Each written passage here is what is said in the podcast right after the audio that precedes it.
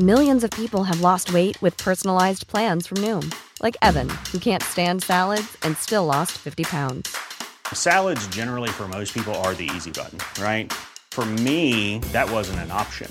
I never really was a salad guy. That's just not who I am. But Noom worked for me. Get your personalized plan today at Noom.com. Real Noom user compensated to provide their story. In four weeks, the typical Noom user can expect to lose one to two pounds per week. Individual results may vary. Hey there, it's Michele Norris. I'm host of a podcast called Your Mama's Kitchen. When I travel, I'm usually looking for a way to find a taste of home when I'm not at home. And one of the things I love to do when I am at home is entertain. And Airbnb allows me to do that. When I was in California recently, I rented a house that had a great kitchen. And when we were sitting around the table, we we're all thinking, we're in someone else's house. Someone could be in all of our homes as well. If you have a home, but you're not always at home, you have an Airbnb. Your home might be worth more than you think. Find out how much at airbnb.com/slash host. Hey, it's Paige DeSorbo from Giggly Squad. High quality fashion without the price tag. Say hello to Quince. I'm snagging high-end essentials like cozy cashmere sweaters, sleek leather jackets, fine jewelry, and so much more. With Quince being 50 to 80% less than similar brands and they partner with factories that prioritize safe ethical and responsible manufacturing. I love that. Luxury quality within reach. Go to quince.com slash style to get free shipping and 365 day returns on your next order. quince.com slash style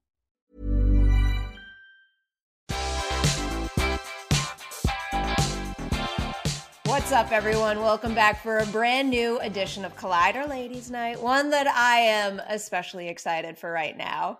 I love Glass Onion, and I love Janelle Monáe. Hello, congratulations on the movie, all of the love the movie, and you as an individual performer are getting. It is all so well deserved. Oh, thank you. Thank you so much for your support. And, you know, it's such an honor to be here talking to you, with you, and I'm feeling all the love. I, I'm sitting in the biggest puddle of uh, uh, gratitude right now for it all.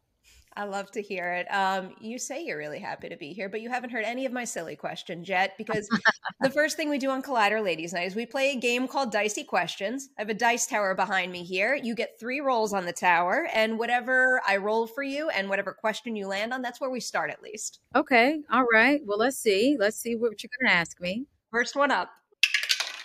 All right, we are kicking. you already got a silly one. It makes me very happy that we landed on this one. Number eight is called Zombie Apocalypse. I love zombie movies. Let's say I'm going to uh, paint a, a picture for you here. You're working on Glass Onion, and there's a zombie outbreak on set. You can pick two co stars to team up with to give yourself the best chance of surviving. Which two co stars do you pick? Okay, uh, I'm definitely picking Kate Hudson. Kate Hudson is great at strategy, uh, problem solving, and she's calm during. And I know this because we did we played our murder mystery parties, and then we also had to solve some puzzles. And I just got a good sense um, that that that she's gonna like make sure we survive um, and be a good collaborator. Who else would I would I keep? Um, ooh, Dave Bautista because I feel like I can get on Dave's back and beat some zombies' asses. I feel like he's gonna like he's gonna fight them from the lower half, and I'll be on top. You know, pounding on their heads. I'm getting everything everywhere all at once vibes right now, and I love it. Exactly. That's exactly what I'm going for. I, I want this to be like a, a, movie now. I want a zombie outbreak movie with, with you and, and Dave Bautista as a duo there. Yeah. All right. Here's your next roll on the tower. All right, we are moving up to a number four. This is called favorite, least favorite. What is your absolute favorite part of the acting process? Something like rehearsing, putting on your costume for the first time, something like that. But then also, what's not necessarily your least favorite, but a part of the process that you see some room to grow for yourself and you're eager to tap into that? I mean, if I if I wasn't looked at as an actor, I would probably say something like craft services. It's my favorite part of acting. the food. Uh, depending on the budget, you know, you're to get some good steak. You might get some good surf and turf. Uh, no, um, I would say, uh, being the little actor that I am, I would say I love digging into character development. Like I really enjoyed me and Rian during pre-production talking through all the little Easter eggs we were going to leave behind for everybody. You know, and this is spoiler alert. So if you haven't seen Glass Onion, I'm going to ruin it for you. Leave, mute, do whatever you need to do. Okay. Um, I really enjoyed when we were saying, you know, because I played Helen and then I play Andy and I play Helen pretending to be Andy. And so we said, well, when people watch this back the second or third time or fourth time, we want them to be able to like hear creeps of Helen's accent coming through. So you can be like, ah, it was, you know, it was always there. And then down to even her part. Like if you notice, Helen's part is on the wrong side of her head. Andy, she was trying to recreate Andy's part, and it was like a mirror reflect image. And so she just, you know, put it on the wrong side. So little stuff like that, I'm all about. Like I love those little Easter eggs planting. And then, ooh, I'm always in, in need of, of growth. Aren't we all? always, always. That's a part of the reason why I took on this this role. I was like, I'm ready. I'm ready to grow. I'm ready to go to the next level. Um, I would say probably when you don't have control over the schedule. You know, like you just don't have control. You you you're you can be doing working overtime and and and maybe like you thought you had a weekend off and that is not the case. You know what I mean? And sometimes like me, I look forward. You know, it's hard. I'm a very very hard worker. I also look forward to to to my like downtime too. That helps me recover and be excited about getting back to work. So I think not yeah, not not being in control of the schedule. Valuing the downtime is important. I need to teach myself to do that at some point. Yeah. All right, you got one more roll on the tower. We're wrapping this up with a number five. Number five is wrap gifts. What is the best wrap gift you've ever received from a production? Oh, the best wrap gift. Uh ooh. Um I don't know. I mean, every uh, you know, I'm not like that. I'm not like, "Oh, that gift was okay." It's like you got a gift. Somebody thought of you. It's, it's really honestly.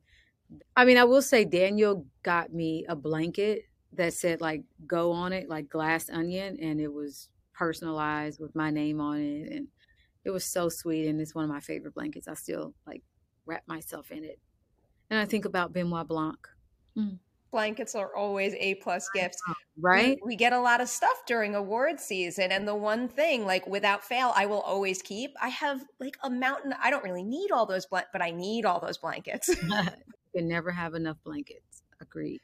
All right, let's get into the meat of it now. Every Collider Ladies Night begins here. Um, I'll, I'll reword it for you a little bit because I know that you consider yourself a storyteller first and foremost. But do you remember, you know, maybe the specific movie you saw, a performance you saw, a personal experience you had that first made you say to yourself, being a storyteller to me absolutely must include the craft of acting? Mm.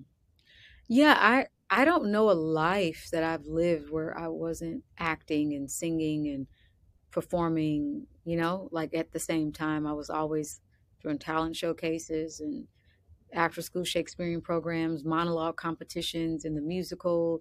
Like it was just nonstop for me. Um, so, yeah, I just don't.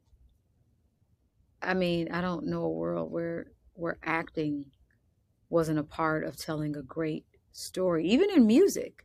You know, when I take stuff on stage, when I perform the songs on stage, I'm in character. I'm in full character, whether it's a love song, it's an up tempo dance song. Like, it takes a level of acting to to fully realize an idea to add to that, do you remember the very first time you were acting and you felt it become an itch that you needed to keep scratching where where something worked so incredibly well and you knew you needed to keep chasing and and achieving that feeling? Uh, I think, yeah. I mean, I think as a as a singer and an actor and someone who, you know, performs, I think actually it wasn't me. It was like when I felt something from somebody else. When I felt, you know, this woman in my church singing and gave, she gave me chills. I was like, "Oh my god, what is that feeling?" I want to give people that feeling whenever I perform.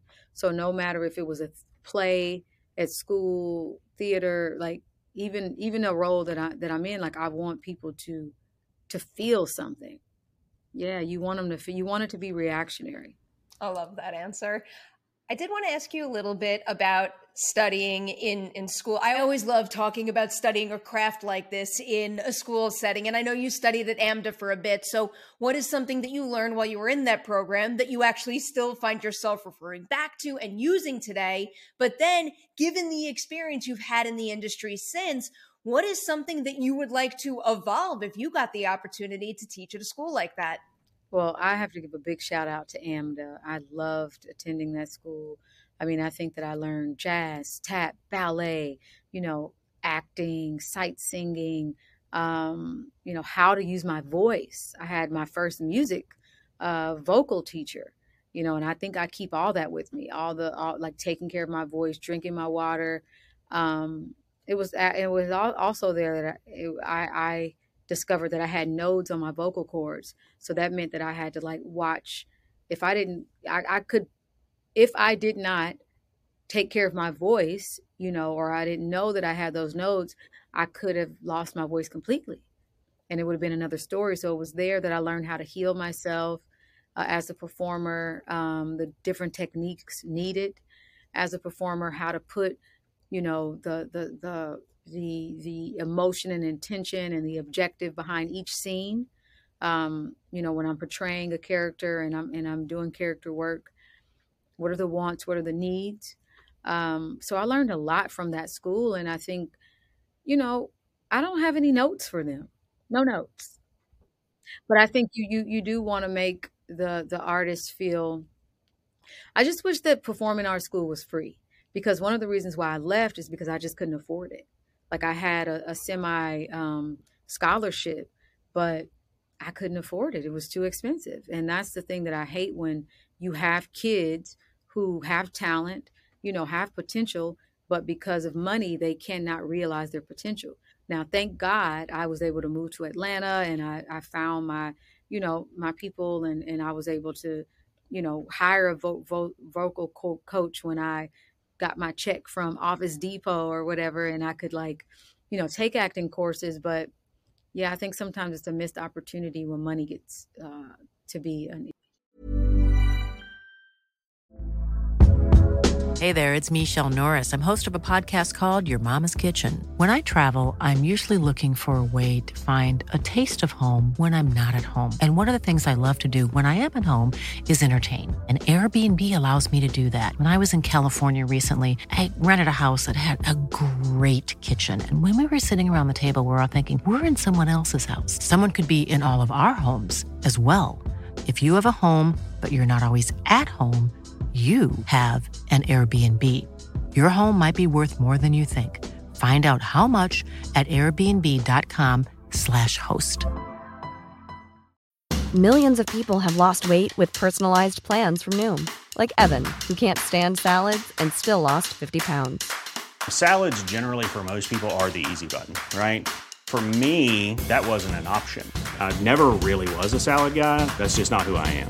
But Noom worked for me. Get your personalized plan today at noom.com. Real noom user compensated to provide their story.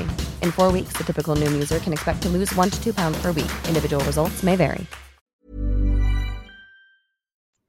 I very much understand that. I always love when this show has a quality of being a resource in terms of, you know, being taught valuable lessons that someone you admire might experience that we could then pass on to, to budding performers out there. So to build on that a little, what is a what's a seemingly silly question about the way that films and shows are made that you wish you had the courage to ask earlier on in your career that you would encourage other up and coming performers to have the nerve and the confidence to ask? I would say um hmm perhaps you know ask more about I don't know. I think scheduling. I think that the the schedule, like um, that I mentioned earlier, when I was like, "Hey, you know, the schedule." Sometimes schedules can be overwhelming for for actors, and sometimes when you're not number one or number two or number three, you just have to do it. But I think that when people are fatigued, they don't do their best work. I think when people are rested, they can they can do some good works. Now, don't get me wrong. I've done some some some remarkable work when I've been really tired and exhausted, but I don't think that that eh, but I wasn't present. I was just kind of on autopilot. And I think maybe a question is like on the front end, you know, ask questions about schedule. Just see eh, what what what the schedule is, how it can work to make sure that you have the proper rest that you need cuz you only only you know what it takes to be you. And if people are inviting you to get the best of you, you know that you need to have rest. So if you're in those productions, whether they're indie productions that don't cost a lot or whatever, just make sure you're looking at the schedule and you're not biting off more than you can chew. Such an important thing to point out. I was just talking to someone who had done a, a, role, and she was not number one on the call sheet, but she was a supporting character who was wearing heavy makeup and prosthetics. And she had to step up and say, I need to be scheduled with two days in between applying this in order mm-hmm. for me to to be able yeah. to you know sustain a certain energy level and deliver my best work. Kudos to her. A lot of people are afraid, and, and including myself early on. You just don't want to you don't want to ruffle any feathers, and you don't want to be like a problem or. Um, but I, I think it, it needs to be normalized that people just say up front kind of what they need for them to give the best performances that they can that they can give because ultimately everybody wants the movie to be a success and the movie is only successful as the the talent that you have in it and the talent um, exempl- exemplifying their talent in the best possible way. It's so true. All right, let's get into a couple specific titles here. Wanted to start with Moonlight, of course. Looking back now, what is something about the experience you had making that movie that now makes you think i'm so glad that i could have my first feature filmmaking experience on that particular set with those particular people uh, i'm forever indebted to barry jenkins. I just you know um, just thank him over and over again. I, I wanted my first film to be some big sci-fi film but moonlight that that film is is just iconic and will always be near and dear to my heart. I got an opportunity to really bond with that cast as well. That was the first cast that I got to like know and call family from Mahershala um, to you know Ashton uh, to to to all of them. Naomi, like that was my family in Florida, in Miami. That was my first on-screen role, and yeah, I I just I, I just will always count that as one of one of one of our great moments in cinema you know, even up till when we were on the Oscars, at the Oscars on that stage, didn't know if we won, found out we did, you know, thought we didn't, but found out we did, went on stage, had to escort every, like that was a ride, you know, it was, it was a ride. That that is a, a very special movie and, and one I will never forget, and I think the large majority of people will always be carrying with them a bigger broader question here of all of the uh, the films and shows you've done thus far which would you say help define what you want most out of the filmmaking experience both in terms of the types of stories you want to tell that are important to you but also the types of collaborators you want to have going forward I've been very fortunate to work with really like amazing directors, you know, like Barry, like Ted Melfi in, in Hidden Figures. And even a lot of people didn't get a chance to see, you know, the show I did called Homecoming season two.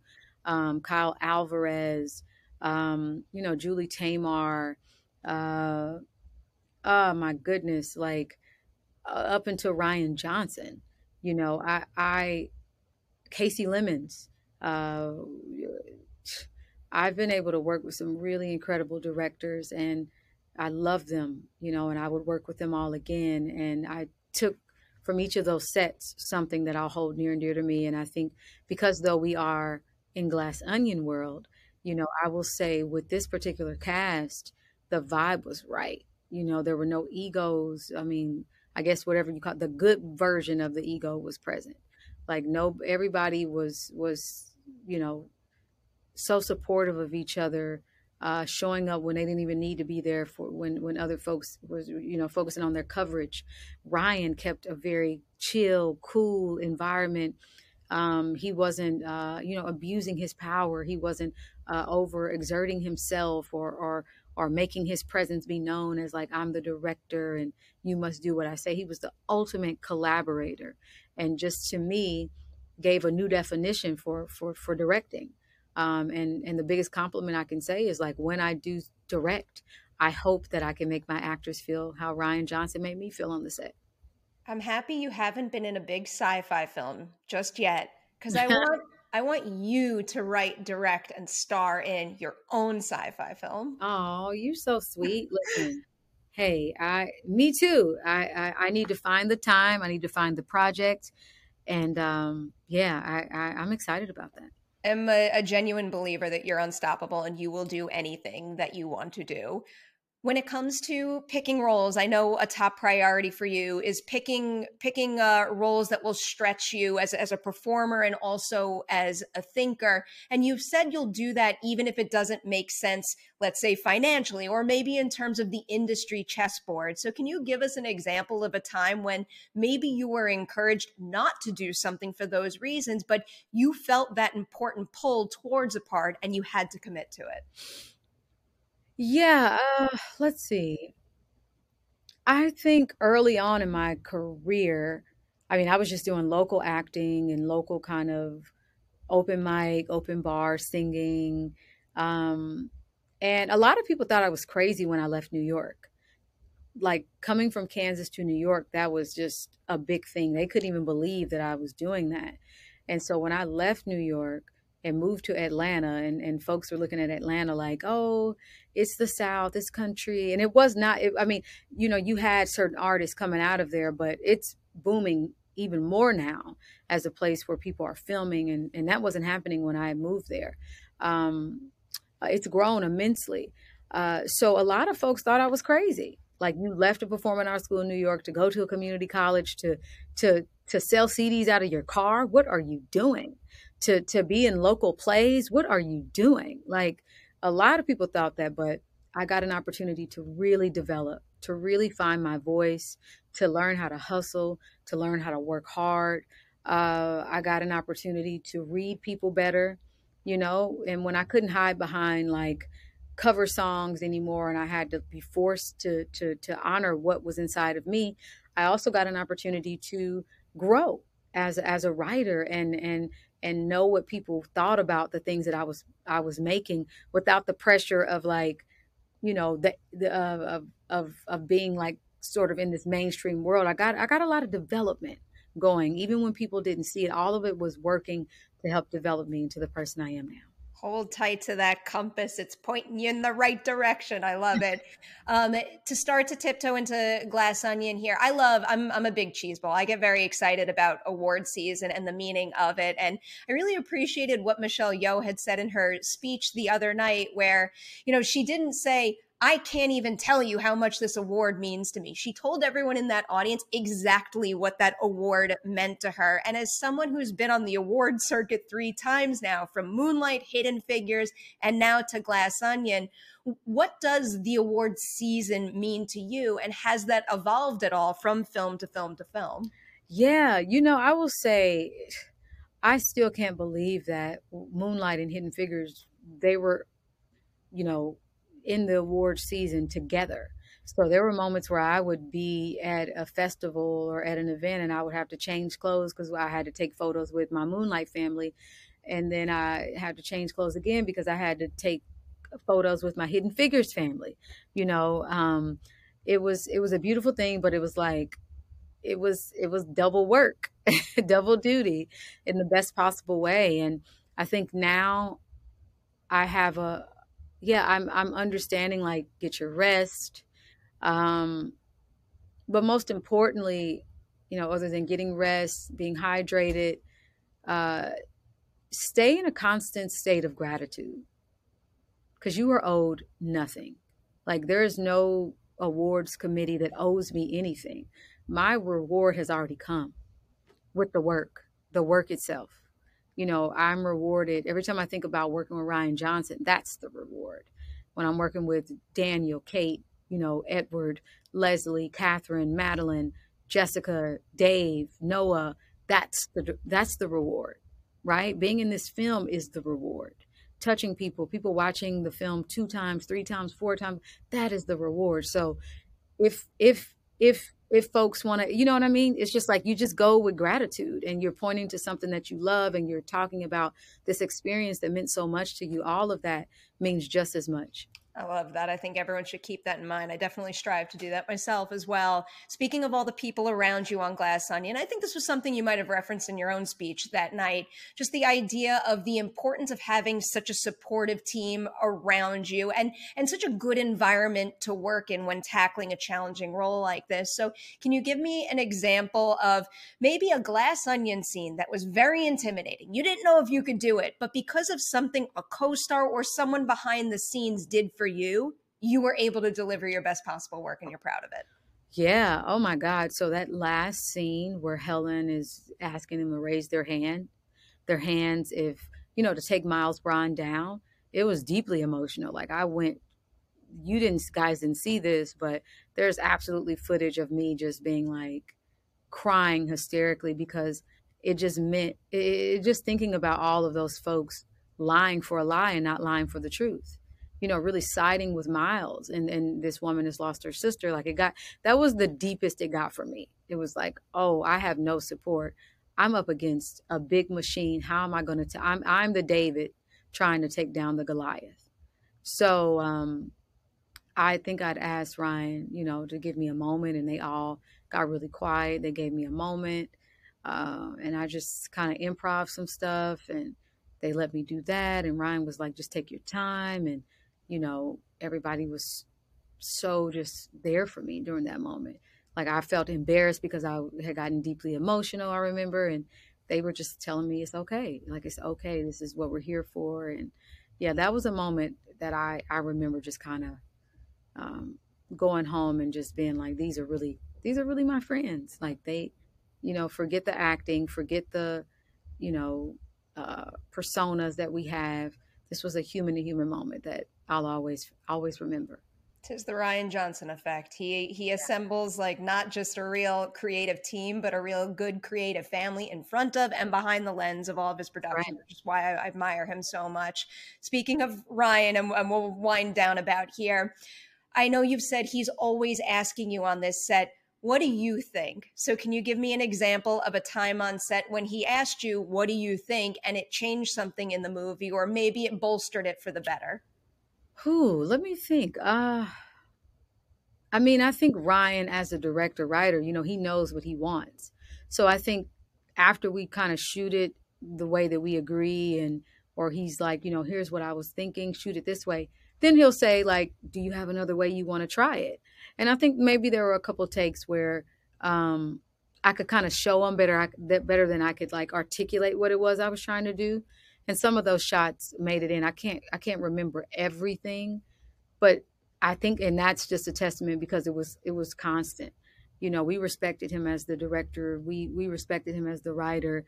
Everything on that page inspired a lot of my thinking. I had so much to build on, and uh, I just I would just say in general, he was just a a a, a wonderful uh, collaborator who who also got what he wanted. You know, in like the most polite, loving, you know, clear way. That is the right formula there that every filmmaker should hold on to. I'll end with this one because I can't help it. I love you in this role. I'm sure you can't tell us anything about the future of Helen in the Knives Out franchise, but maybe a safe way to get at it is after Helen has this experience solving a case with Blanc in Glass Onion, at this point in her life, what do you think she would maybe have to gain personally from working with Blanc on another case in the future? Uh, Helen would absolutely love to work with Blanc and Rian Johnson uh, in another mystery spinoff, whatever. Um, but no, that's the beauty of Rian is each mystery is its own thing, new cast, new new mystery, new world. You know, Blanc is going to come back. We know. Um, I guess I could get plastic surgery and audition again as maybe another character. Who knows? Uh, but if they call me back to do anything, I am. I'm there. I'm I there. don't blame you. I love how it feels like distinct, distinct stories all on their own, and also yeah. they have a slightly different tinge in terms of genre. And I feel like yeah. that in particular gives this franchise such great creativity yeah. and longevity, and I love it. I agree. I love your work in this and in everything. I mean it when I've said it a million times over, and I'll say it again right now. You're exceptional in this movie. You deserve all the good coming your way right now, and I can't wait to see more from you in the future. You are so kind, and thank you for your support. In this show, I had so much fun. You are the best at what you do. Seriously. So thank you for having me.